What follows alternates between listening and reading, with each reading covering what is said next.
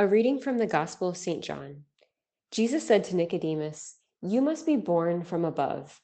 The wind blows where it wills, and you can hear the sound it makes, but you do not know where it comes from or where it goes.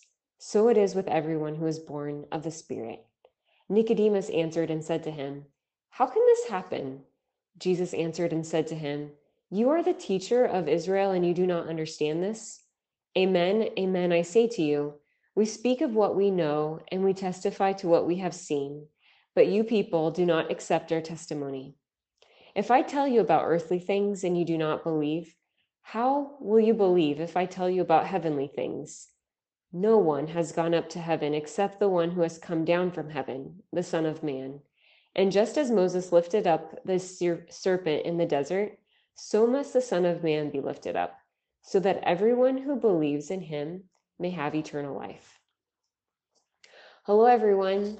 We are in the Easter season, the 50 days that follow the event of Jesus' resurrection. And these days are marked by the readings about the theme of faith, in particular, faith in the resurrection. Faith that is given to us by the gift of baptism, and we are called to cultivate this faith during our lives. In this Easter time, our faith is provoked by the empty tomb and we can look at this empty tomb and believe or not believe that it is empty because Christ has truly risen. The gospel of today is something that obviously happened prior to the resurrection. It is a famous dialogue between Jesus and Nicodemus.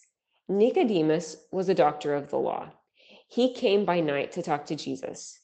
He was fascinated by Jesus and wanted to understand who Jesus was. In this interesting dialogue, where Jesus talks one on one with him, he speaks about the wind that blows where it wills, and you can hear it, but you don't know where it comes from or where it is going, as it is with everyone who is born of the Spirit. So, who is born of the Spirit? First and foremost, Jesus is born of the Spirit and was begotten in the Spirit in the womb of the Virgin Mary. He who is begotten of the Spirit after Christ, the firstborn of all, are those who are baptized and who have become sons and daughters of God. Begotten in the Spirit isn't something you can put into a box, it goes beyond because it is free. And just as the wind goes where it wills, so too does the Spirit. Jesus says that we can't go to him and make our faith about understanding who Jesus is. It's like Jesus is saying to Nicodemus if you want to believe in me and believe that I am the Messiah, you can't put me into a box. You have to accept me and realize that I am like the wind. I come and go. And if you want to understand where the wind is coming from, you have to follow the wind to see where it is going and let yourself be moved by the wind. This is important because it is the same for us in our approach to the faith. It can't be a faith where we have all the answers. If it was, faith would be a product of our intelligence.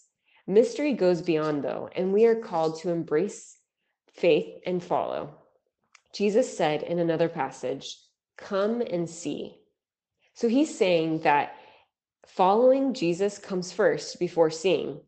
So today, the message that Jesus wants to give us is if you want to grow in your faith, follow me. Let us continue to follow him then, especially where not everything is really clear and understandable. What's important is that Jesus gave up his, his life for us.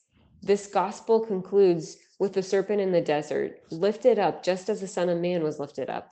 In the end, the most important testimony of love that Jesus leaves us is that he gave his life for us. He gave his whole life to serve us. And so we can trust in a God like this who wants our good. Thank you and have a great day.